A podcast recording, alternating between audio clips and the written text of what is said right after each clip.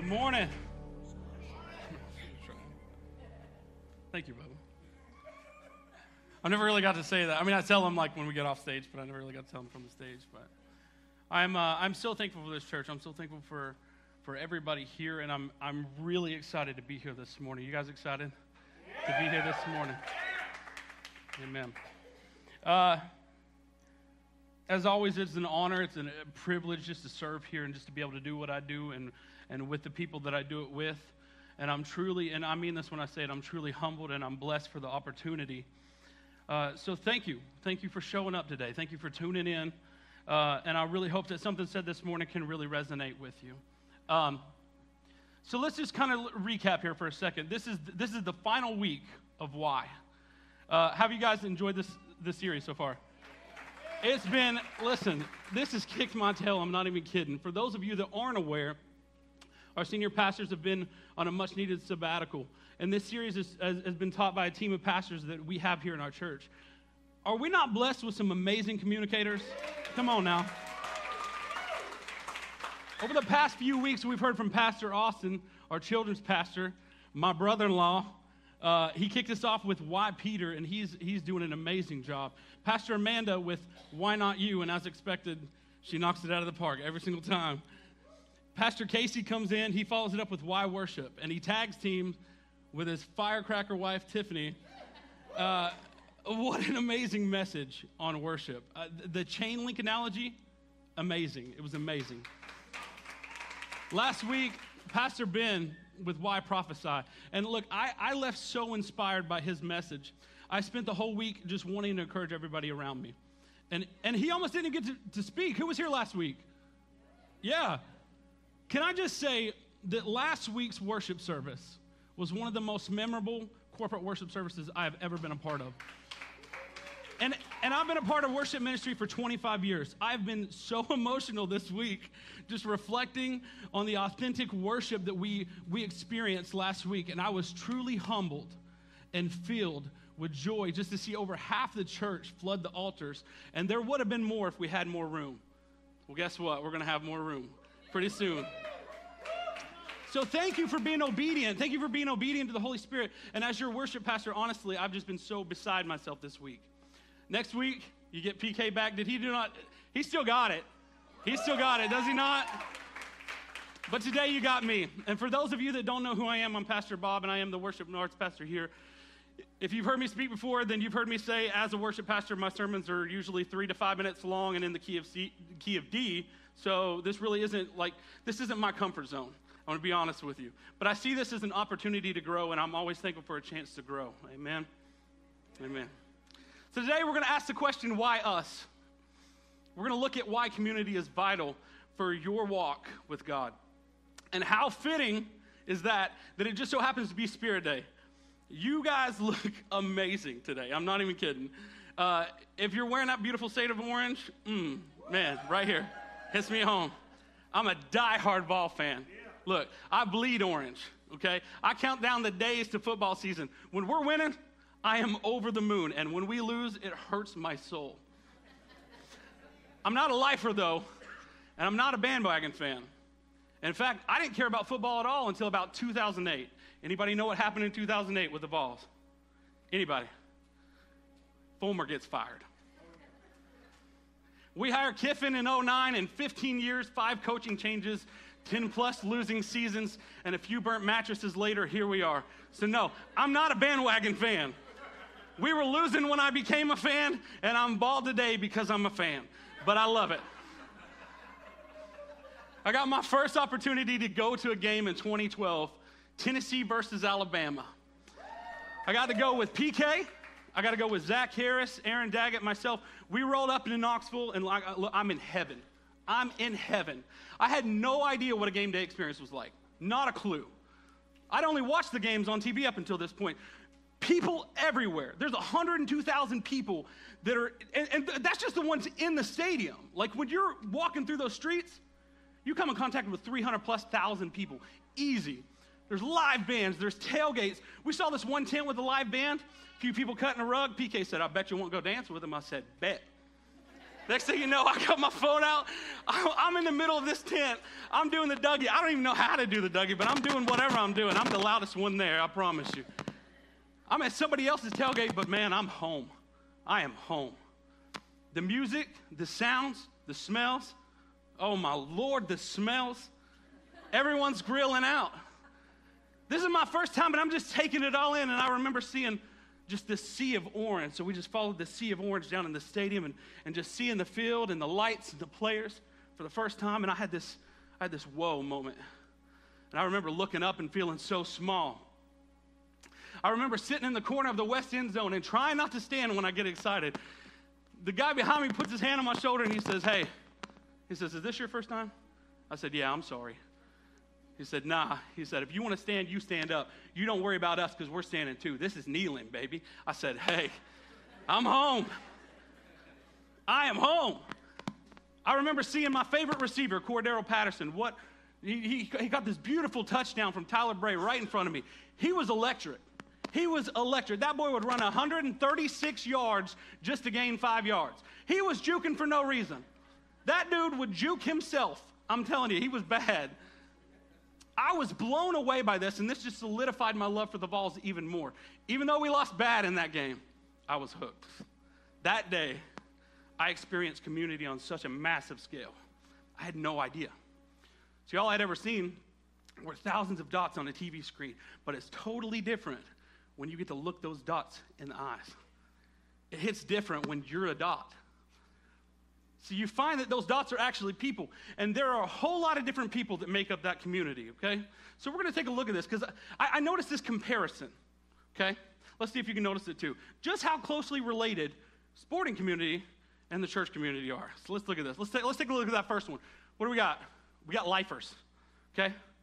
People who are born into it. I mean, their grandparents taught them those values to their parents, their parents taught them, and they're going to raise their kids with those values. You got lifers. What's the next one? You got conversions. Josh Pray is a prime example of this. He's a comedian slash former Florida fan turned ball lever. After we put a whooping on them Gator punks last year, you know what I'm talking about? Come on. Hey. What's the next one? You got opposing fans. Look, not everyone there shared the same beliefs as me or my interest. You got idiot fans. These are people doing stupid stuff, but they got good intentions, I think. I see this guy, he's, he's bigger than me, and he's tattooed, and he's brawny, and he's bearded, and he's chugging a Miller Lite, and he's wearing an orange hula skirt. He's got a coconut bra on, and fairy wings, face paint and all. I'm like, and no, it wasn't me. It was not me. In the church, though, these are mostly the recipients of Paul's letters, the first century church. And there are still a whole lot of them today. Good intentions, just poor execution. Look, I'm convinced that the first century church is the reason why we have stupid warning labels. I'm not even kidding. You know the warning labels that should be obvious? They're like the warning labels that exist because somebody was stupid enough to do it. This is an actual warning label for a clothes iron on the market today. Warning do not iron clothes while clothes are on your body. Are you kidding me? You know dang well they lost a lawsuit because some idiot did this too. Meanwhile, Paul's on his 300th letter with carpet tunnel, like, hey, it's me, Paul, again, writing to you again with patience and grace. Look, guys, we can't, we can't be doing stupid stuff.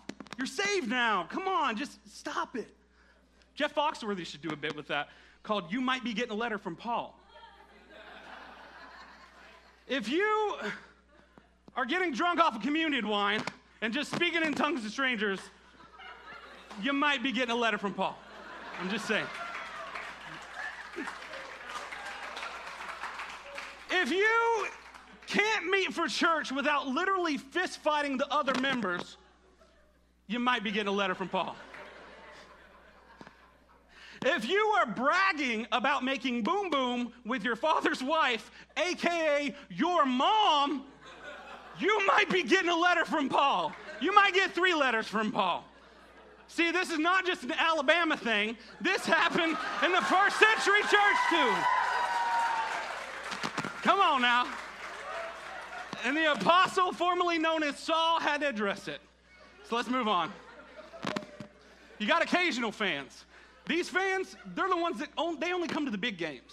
You know, like Christmas and Easter. You got diehard fans. These fans, they, they know the players, they know the coaches, they've studied the plays, they know the game inside and out, and they can tell you every stat from memory. In church, these are the ones that have the entire Bible memorized from memory. Like they can, they can tell you everything, every version. You got dragged relatives, people who are only there because they're related to a fan, and this happens a lot. I see, I see a ton of people had their face buried in their phone, could not care less what was happening on the field. They were just only there because they were dragged here by a loved one. You got bandwagon fans. We're winning, so they are the loudest ones in the room. But once they start losing, they're the first ones to go. How many times do you see that, though, the opposite in church? When things are going bad, they're here, they're all in. But as soon as things are going good again, they're nowhere to be found. I call them, I call them wandbagons. I don't, I don't, I don't call them that. That's stupid. I'm just kidding. But all these fans, they make up a community. If you want to experience community, you go to a major sporting event. Fast forward 10 years.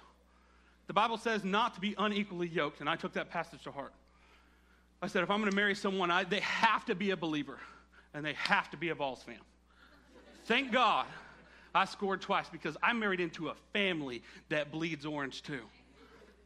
I married into a family with the same blood as me. Can I get a roll tide? Come on. If you holler roll tide in church instead of saying amen, you might be getting a letter from Paul. Last year, my father in law, James, he offers, offers me to get in with him on these season tickets, and I almost didn't do it. Simply because it's Saturdays and I'm up at 5 on Sundays and to be here, and, and I'm kind of a homebody. I enjoy watching games in the comfort of my Papa Bear chair. I'm just going to be honest with you. It was actually my wife that talked me into it. Has nothing to do with her wanting me out of the house on Saturdays or anything. So I did it. I got season tickets for the first time ever with my father in law and my brother in law. And you know what happened last year? Number one scoring offense in the nation. That's what's happened last year. We go 11 2. We beat LSU, we beat Florida, we beat Bama and Clemson in the same year, and I got to be there. The third Saturday in October. Anybody know what that is? That's Alabama week. We know what that is. Me, James, Pastor Austin, PK, Pastor Casey, we roll up to the historic Gus's Deli for a pregame lunch. I'm standing in line when I see Lee Corso put on that smoky mascot head, and he, he picked us to win. I remember the sounds. I remember the music, the smell of the fireworks when we would score a touchdown. I remember the flyover during the national anthem that I cried at. I did. I cried, and I don't know why. It shocked me too. I'm just like, in the Rockets, red glare. I'm just like, I'm going all in for it. I've never cried at the national anthem before, but man, 102,000 people singing it. The anticipation, my heart's beating out of my chest. I know what a record breaking 125.4 decibels sounds like, and it's so loud at times you can't even stand up. It's disorienting. I witnessed the greatest game ever played, and I wasn't just spectating, I was a part of it. I saw Gerald Mincey, one of our offensive linemen, break the huddle, projectile vomit, and then look an Alabama linebacker in the eyes and just nod. He's just like, yeah, that happened, and I'm coming for you. What an intimidation tactic. There's nothing more terrifying than that. Can you imagine what would have happened if David, a scrawny little teenage boy, rolls up to take on Goliath, a giant that has an entire army just shaking in their boots, and he pulls out a slingshot and just,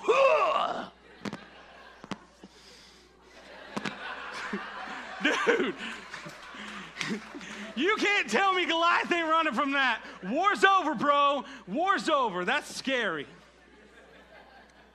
It's a tied game, fourth quarter. It's like a scene from a movie. Bam Bama's marching down for the win.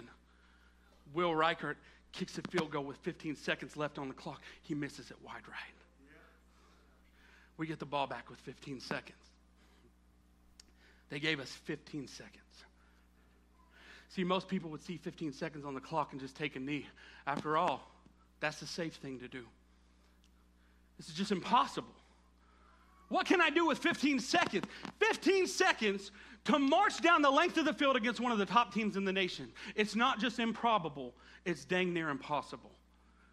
But we got the best offensive coach in the nation sitting on the sidelines. And guess what? He's calling the plays.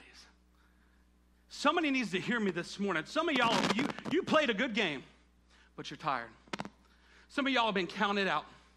Some of y'all, you, you see that clock and you say, hey, I've done all I can do. The mountain's too high. The task is unreachable. It's not just improbable, it's, Im- it's impossible. When the enemy has all but put the game away and left you with nothing to show for it, those thoughts start flooding your mind. So you're going to fail, just like you always do. You're going to fall short, just like the ones before you, and the ones before them, and the ones before them, because it's been a same repetitious cycle for years and years and years. And some of you have even told yourself, hey, I should just take a knee. I gave it all I had. And to be honest with you, friend, if you did, nobody would blame you. But what some of you need not forget is you got somebody that's waiting for you on the sideline. Are you hearing me this morning? You got somebody with a proven track record. You got somebody with better eyes on the field that can see the things that you can't see. You got someone with all the answers, and guess what? He's calling the plays. And he's telling you to get up Get back on that field. This game ain't over. We have come too far to back down now. We have come too far to take a knee now. Where you see the inevitable, God sees victory. The enemy done messed up. He done messed up because the biggest mistake he's ever given you was giving you 15 seconds. The enemy should have took you out when he had the chance. My, how the tables have turned. Because I'm here to tell you, friend, there's still time on the clock. Don't just stand there. Don't you dare take a knee. Rally the troops. Get back on that field. Victory is coming sooner than you think. And you know why? Because we're going to drive it down the enemy's throat. That's why.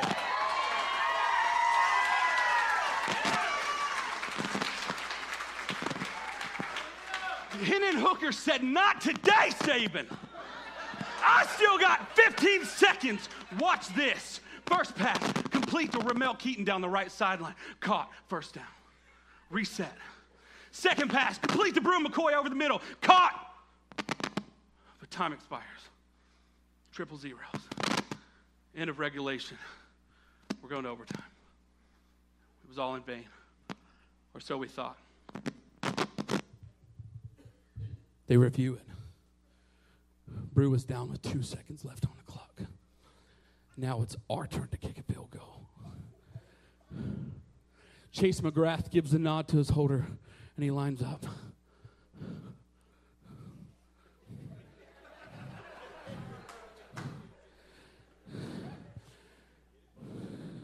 And the whistle blows. Time out! In typical Saban fashion, Saban calls a timeout to ice our kicker. Ain't that just like the enemy? As soon as you start gaining momentum, the enemy will try and call a timeout just to ice you, just to catch you off guard, just to get you off balance. Because, see, the enemy wants another opportunity to take you out, but you got the ball this time. It's time to put the game away.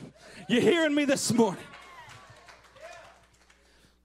So, timeout's called by Satan. I mean, Saban. Saban calls this timeout, and I'm about to suffer a myocardial infarction because of the stress. I'm not even kidding. I looked at the poor girl. I don't know where. I looked at the poor girl to my left and I said, I can't. I said, I can't take this anymore. My heart can't take it. And she looks me dead in the eyes with a worry that only a Vol fan could understand. And she says, I'm going to poop. I'm about to poop myself. I said, Oh. well, I wasn't expecting that answer, but I'm right there with you, lady. Listen, the team marches back on the field, and this happens. Watch this. Cheers, Chase. Chase McGrath for the win for the Volunteers. From 40. On the way, a knuckleball. He got it! It's a night. It's my life. Oh. My Dixieland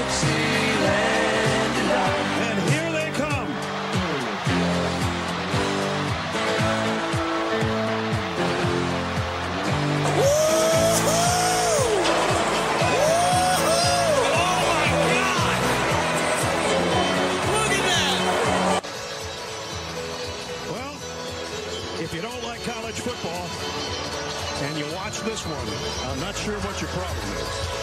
First field storm of this nature at Neyland Stadium since they defeated Florida back in 98. And they get Alabama off their chest.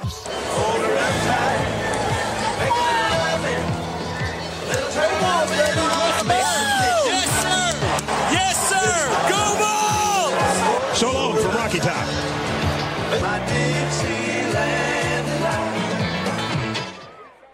dang right I got on that field. Come on. I was not going to miss that opportunity. No one wanted to leave. We stayed there for hours after the game. 1998, UT versus Florida. The fans stormed the field and they tore down the goalposts and they threw them in the Tennessee River. I remember watching that on TV. This time I was there. I experienced community in its most glorious form. And I got to tell you, we're definitely getting a letter from Paul for that one, for sure. I saw grown men cry.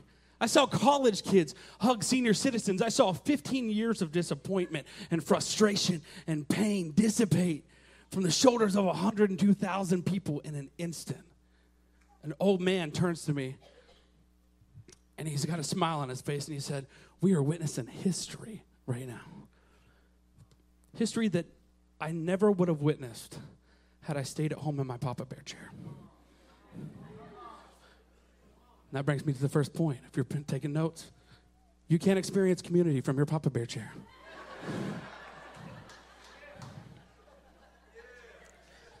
Listen, don't misread what I'm saying. I'm not saying that you can't hear from God from your living room or, or, or from watching a live stream or a TV show or listening to a podcast. What I'm saying is you can't experience it for yourself if you're not there.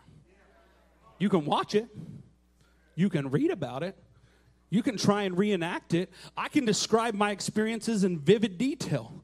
I can paint a pretty picture for you, but you can't experience it if you're not there. We were never meant to live life off of other people's experiences, but sadly, in our society, this is normal. My kid watches toy videos. She doesn't watch videos about toys. She watches videos of other kids playing with toys. Toys that she has in her room that are not being played with. And content creation, two of the most popular videos uh, out there right now are gaming videos and reaction videos. Gaming videos are, are, are videos of people playing games. It's all the joys of playing games and having fun, except you're not playing them or having fun. So, makes sense. Reaction videos are people reacting to other experiences, oftentimes of people playing video games. So you have reactors reacting to other people playing video games. And it goes even deeper when you have reactors reacting to reactors reacting to other people's playing. This sounds insane, I get it, but it's real. I promise. It is real. And you know what? It's more common in today's church than anyone wants to admit. There's a whole lot more to church than hearing a worship set and listening to a sermon on Sundays. Real church, the church that Jesus intended us to be, they meet together to get their marching orders, then they take the church to the lost. Real church happens outside these walls. And it's so sad to me to see that people will come to church their entire lives and they'll never do anything more than warm a pew. You're not living, you're spectating. People who watch other people get prayed for. People who pray for, her watch others pray for people. People who watch others worship. People who watch other people serve. People who let pastors and speakers study for them. People who are here but aren't engaged. You're missing out on God's purpose for your life. So many people live their entire lives like this, and so many people die having never walked in their full calling. And this is impossible to do if you aren't willing to even be a part of community, a biblical community. And that's very important. We're all subject to communities. Every one of us has a community, whether that be your church community, your circle of friends, your family, your coworkers, your book club, your sports team, your band, your small group. We're all a part of a community. But what we need is biblical community. And that's what we're going to look at right now. Pull that up for me. Biblical community is this it's, it's where you, we come alongside each other to grow and mature in our faith. So, to understand that deeper, let's look at who biblical community consists of. PK always said to us in youth, Show me your friends and I'll show you your future. And boy, was he right. I heard him say this a thousand times, but it didn't resonate with me until one night when I was 14 years old. I just got my first drum set. I'm excited. My buddy from school, he calls me up and he says, Hey, get ready. I'm picking you up. We're going to a party. Most of my friends were older than me and I was very impressionable. But I'm like, No way, dude. No. First of all, I just sat on my drums. Second of all, I don't party. I'm not that dude. I'm not that guy. I don't, I don't drink. I don't do drugs. I hate parties. I'm not that guy, pal. They like to drink and do drugs. I like to eat chicken and play Super Mario. and let me tell you, that's exactly what I did at that party that I was talked into going. Eating frozen chicken nuggets and playing Mario. Well, the chicken nuggets, the chickens, the chicken nuggets were not frozen when I ate them. They were cooked. They were cooked. I'm not an animal. If you eat frozen chicken nuggets while they're still frozen, you might be getting a letter from Paul. We're at this party and people start showing up, and, and, and, including a girl that we knew, and she had a reputation for being somewhat promiscuous, but she was my friend. And they're slamming back drink after drink. Two guys take her into a back bedroom, and I don't have to tell you what happened in there. They exit the room, and my buddy comes to me and he says, Hey, stay here. We're going to another friend's house. We'll be back in a little bit. And I knew that they had been drinking, and I knew that they'd been doing drugs, and I knew that they didn't need to be driving. And I begged them, please don't go, please. But I had zero influence over their decision. Their minds were made up. So I struck a deal with them. If you insist on going, I'll drive you. So they agreed. I'm 14 years old. I can't even begin to tell you how illegal this entire situation is. But I drive my buddy, two other guys, and this girl to what I thought was buddy number two's house. But it ended up being a remote location. And they told me to put it in park and get out. So I did. And I don't have to tell you what happened in that car. One by one, each guy entered that vehicle and they exited, and I did nothing about it. I was a coward. They finished, and I got in the back seat of that car next. And I helped her put her clothes back on, and I just cried with her. I just held her and I cried, and I didn't know what else to do. And they dropped her off at a driveway and left. She passed out in the driveway before she could ever make it to her house, and her dad found her the next day in the driveway and showed up at my house furious. And for good reason, because I'm a dad now and I get it. I thought I was doing the right thing by saving them, but what I did was create an opportunity for something very bad to happen. And a lot of people were mad. And Kelly had to meet with me. I forgot to mention this girl went to our church. So people knew people. And as her dad told me, I was eyeball deep in it. And I was mad and I was hurt and I wanted so far away from everything, so I left. I just left. I left the church. I left that friend group. I left everything. I ignored calls. I was I was hurt and I was angry and I didn't want to be in that situation ever again. And I'm lucky that charges weren't pressed. But you know who persistently reached out to me? Wasn't my friends. Not one of them even acknowledged my absence. It was Pastor Kelly. He refused to give up on me. He knew what my worth was because he had been discipling me, and he was not going to let me walk away from my purpose. That is biblical community. People in your life that genuinely care about you and your well being, those are the people that you need to be around. 1 Corinthians 15 33 says, Do not be misled. Bad company corrupts good character. Proverbs 18 24 says, One who has unreliable friends soon comes to ruin, but there is a friend who sticks closer than a brother. Proverbs 13 20 says, Walk with the wise and become wise, for a companion of fools, what? Suffers harm. I can see some of you parents nudging your kid, like, Hey, you hear that? Yeah. But this also applies to your gossip group. Hang out with gossipers, guess what? Scribble is going to be spewing out of your mouth pretty soon. And I wonder what they say about you when you're not around. You hang out with users, you're going to end up using. You hang out with liars, you're going to lie. You hang out with the wrong crowd, you're going to be the wrong crowd. Show me your friends, and I will show you your future. This people in this church, my friends. And I'm here 20 years later, and this church was absolutely my future. I just had no idea how true that statement would be.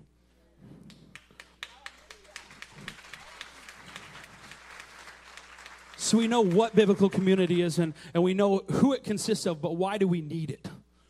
I know a lot of people will say, I don't need anybody. I'm self made. Those people always end up lonely and wanting. Here's the truth you need me, and I need you. That's the way God intends. That's, that's why God created Eve. He didn't want man to be alone. So the first answer to why us is simply this we need each other.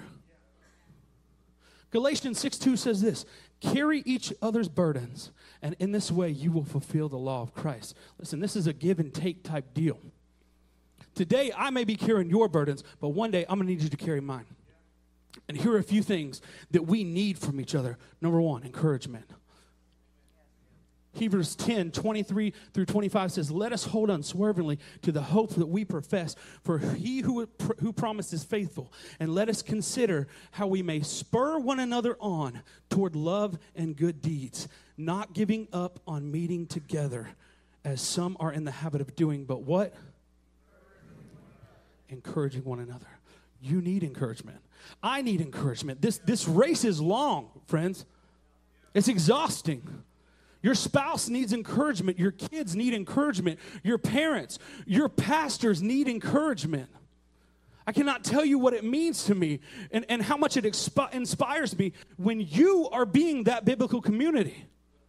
I need encouraging people like Chris Lawn, like Leo, Leo Miller, like, like Brent Madron, like Wayne. I need Jonathan Linton. Every day I get a text message from Jonathan says, Hey, bro, I love you, man. I'm praying for you today. Go take today by the horns. I'm here if you need anything. I need Dee Pinker texting me prayers and uh, encouraging words. I need people like Jim Vaca who reaches, me, reaches out to me during the week just to let me know that what I'm doing is not in vain.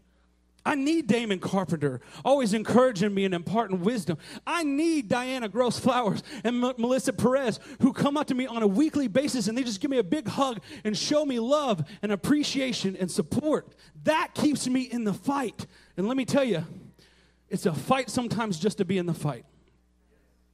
But when you know you got people who are fighting with you, it makes it a little bit easier to get up, put your big boy pants on in the morning, and do what God has called you to do. Romans 1 11 and 12 says, I long to see you so that I may impart to you some spiritual gifts to make you strong. That is, that you and I may be what? By each other's faith. Faith. Biblical community is like a bonfire. The logs, when they burn together, bright and hot. But what happens when you remove one of the logs and set it aside? What's going to happen? The multitude of logs, they'll continue to burn, fueling each other with each passing moment, but that single log will burn out. It'll burn for a moment until it eventually burns out. It's no longer part of something bigger than itself. It's no longer giving and receiving fuel. Will you hear me this morning? We see that far too often. When you remove yourself from the fire, you will burn out. It does not matter who you are. It doesn't matter what your upbringing is, what your values are. If you are left to your own devices, eventually you will compromise. Which brings me to my next thing that we need from each other, and that's accountability. James 5 16 says, Therefore, confess your sins to each other and pray for each other so that you may be healed. The prayer of a righteous person is powerful and effective. I need Pastor Casey. I need Daniel Plank to hold me accountable. Both of these dudes call me out of the blue just to check up. Daniel calls me every day just to check up on me and just see where I'm at. I need the PKs, the Kim Moffats, the Kevin Humans who will pull me aside and ground me when I need it. You need people in your life that can hold you accountable. That cannot happen without community. It's impossible to hold yourself accountable. Eventually, you will bend, you will compromise. It does not matter how strong your will is, your will will break. Just like in the story I told you before, I never thought that my values and integrity as a man would allow me, uh, or, uh, or I, I always thought that my values and integrity as a man would allow me to stand up for what was right in a situation like that, but it subsequently proved to me just how weak I was. I never thought that I would be a coward until I was put in a situation where I needed to not be one. You're as strong as you think you are until you're not. Samson was the strongest man on earth until he wasn't. This is one of my many regrets in life. Years later, I reached out to her and I apologized for not standing up for her when I needed to, when she needed me. It ate at me, it didn't sit right with me. It rubbed me the wrong way, and I, and I couldn't change the situation. But the least I could do was man up and take responsibility for not doing the right thing when I should have. That's life sometimes. Sometimes that rubbing, that uncomfortableness, that friction, it's a good thing. Brings me to my third thing sharpening. Proverbs 27 17 says, As iron sharpens iron, so one person sharpens another. Don't be afraid of friction. It doesn't feel good but friction sharpens. Society hates friction. Society tries so hard to cancel friction. Every time someone has a different view or opinion, you're canceled. You don't think like me? Canceled. You don't look like me? Canceled. You don't believe like me? Canceled. You hurt my feelings? Canceled. I'm offended for somebody else?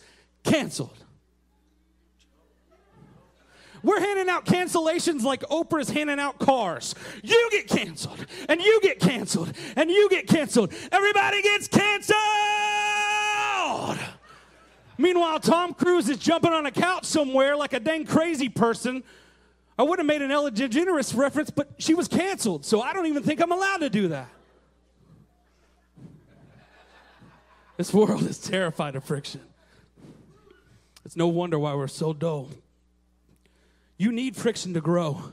You need friction to sharpen you, your senses, your beliefs. No one likes to be held accountable, but we need it. We need people in our lives that can tell us what we need to hear, even when it's the last thing that we want to hear. We need people that are going to tell us the truth instead of what makes us feel good. We need people with differing opinions and different experiences because you'll never question anything if everyone agrees with you. And if you feel like you don't need to grow, guess what? You won't. If you can learn to listen instead of getting butthurt when you are given a different opinion on a situation, especially in a situation that you're very passionate about, you'll seek God more.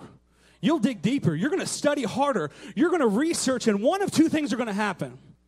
You'll either learn that you were wrong and be able to correct yourself, which makes you better, and makes you sharper. Or you'll ascertain that you were right all along, solidifying your beliefs even more, which makes you better or sharper. The fourth thing that we need from each other correction. Oh boy. 2 Timothy 4 2 says this Preach the word, be prepared in season and out of season, correct, rebuke, and encourage, but it's not done with great patience and careful instruction. We have to be open to correction. This is give and take. That means we give correction, and you have to be able to take correction. More times than not, you'll find that people are more than happy to correct you. But don't you dare correct them. Guess what? Those people need correction. None of this matters if you can't recognize that sometimes you need correction. Real talk, friends. The truth is, I don't care how educated you are, you don't know it all. And you're not perfect. You need correction from time to time. The older I get, the less I know. I knew everything at 19. Everything. I had it all figured out. Now I'm 34 and I don't have a stinking clue. I mean, your guess is good as mine. I have no idea. This attitude of, I am who I am. I've always been this way. It's how my parents were. It's how I am. It's how my kids are going to be. Do you hear how dangerous that sounds? I can't change. Or more often than not, I don't need to change. If you're not willing to be corrected or change for the better, you will never be able to be who God intended you to be. Reason number two for biblical community, if you're taking notes, we're called to be people people. Well, Pastor Bob, I'm not a people person. I just don't like people. You ever heard that? Listen, it's easy to dislike what you don't know. My, my daughter hates every food that she's ever not tried. So saying that you're not a people person is really no different than my five year old saying that she doesn't like green beans when she's never even tried them. I think what you mean to say is, I don't like people I don't know. If you get to know somebody, you'll be surprised at the lengths that you would go for them. In 1973, Santiago Geno- a Mexican anthropologist, he set out to perform a controversial social experiment to investigate interpersonal relationships in extreme com- uh, conditions of limited space and isolation. This experiment was called the Acali Expedition. He placed himself along with 10 other diverse individuals on a small raft for 101 days, slowly drifting across the Atlantic Ocean. His intentions were very clear.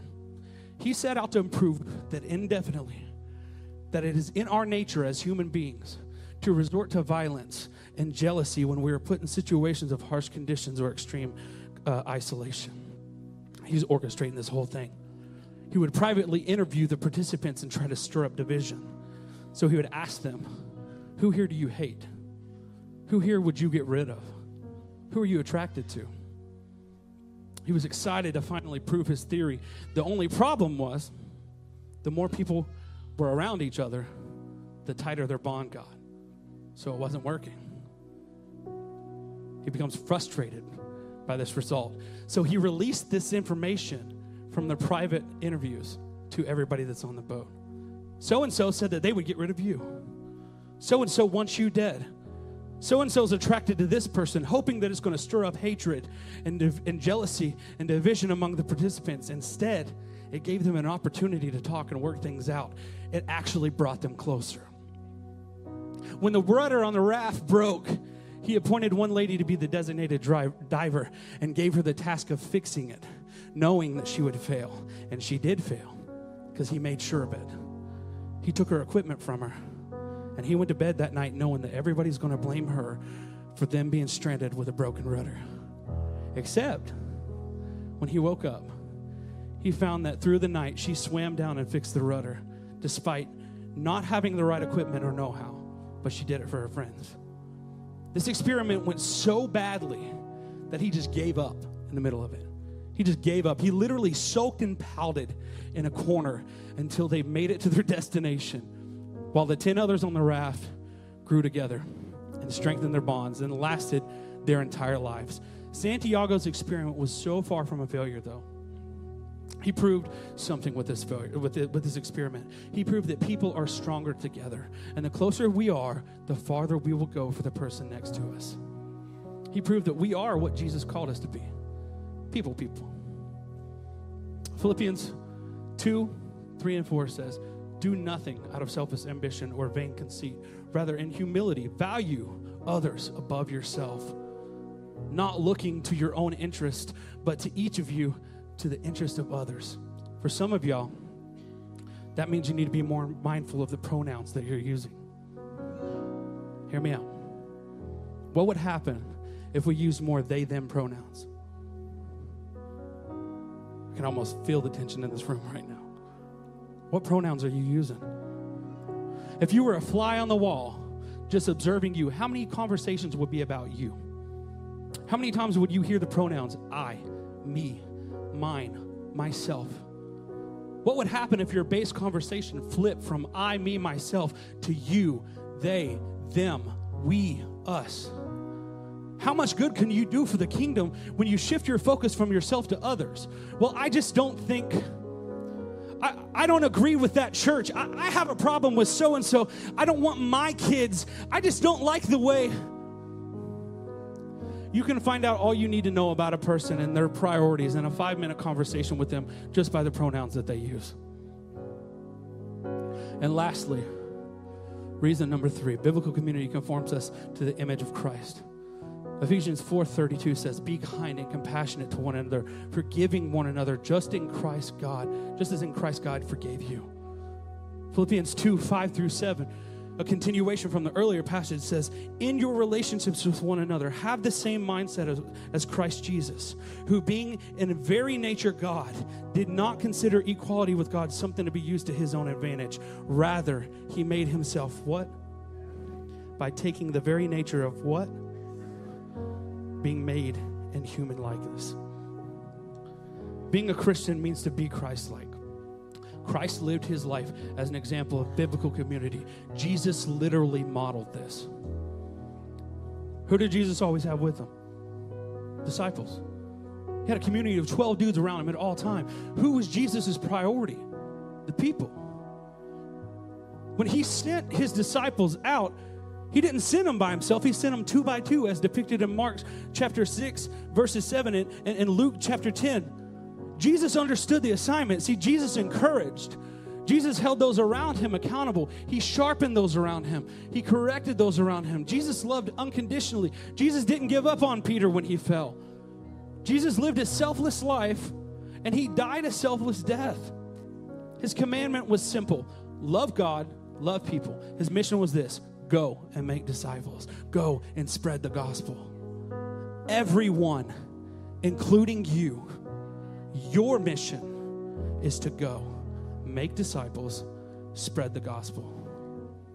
Did you know that you don't have to be a preacher or a scholar to spread the gospel? You can spread the gospel more efficiently than any sermon just by simply living it. Live the gospel. Be like Christ encourage, sharpen, love, be a brother or sister, be people, people. This is our mission, folks. Stand with me across this room. Who here would say, Man, I, I need that? I need that community that you've been talking about this morning. If that's you, just raise your hand. If you say, Hey, I need that, I'm right there with you. I need it. Here in a few minutes, you're going to be given an opportunity to experience community. And I want to challenge you to come out with us after service to our fall festival. You can go home and do you, or you can hang around and, and do community with us. But before we do that, I do want to give you an opportunity to receive prayer.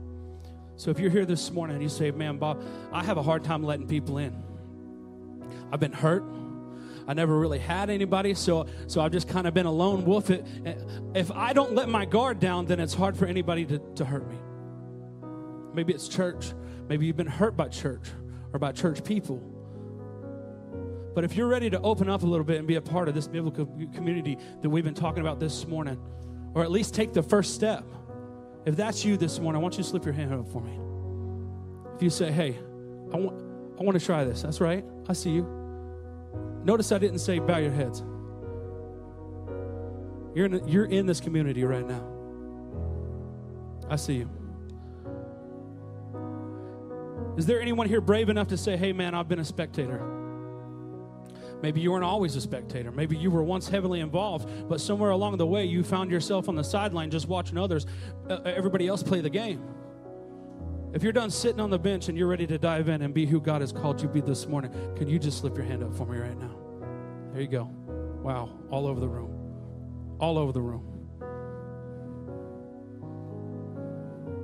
Wow. Is there anybody here that would be honest and say, hey, I feel myself slipping? Like the bonfire, I was once a part of something bigger than myself, but somewhere along the way, I've been removed from that bonfire. And, and I can feel myself getting colder. I feel distant you realize that you need community and you want back in, you want to make that change today, a change for the better, to be people, people, like Jesus has called us to be. If that's you, can you just slip your hand up for me right now? Yes. Yes. Let's bow your heads. Let's pray right now. Father God, firstly, we come to you with a heart of repentance. And we're sorry for making it about us. And we ask that you give us a heart for your people to see them through your eyes and allow us to be the light that they need, a light that points them to you with our words and our actions. And God, we ask right now that you give us a desire to grow and mature in our faith together with unity. And we ask that you help us to become an active church that carries out your mission into the local communities. No more standing on the sidelines from this day forward. In Jesus' name, amen.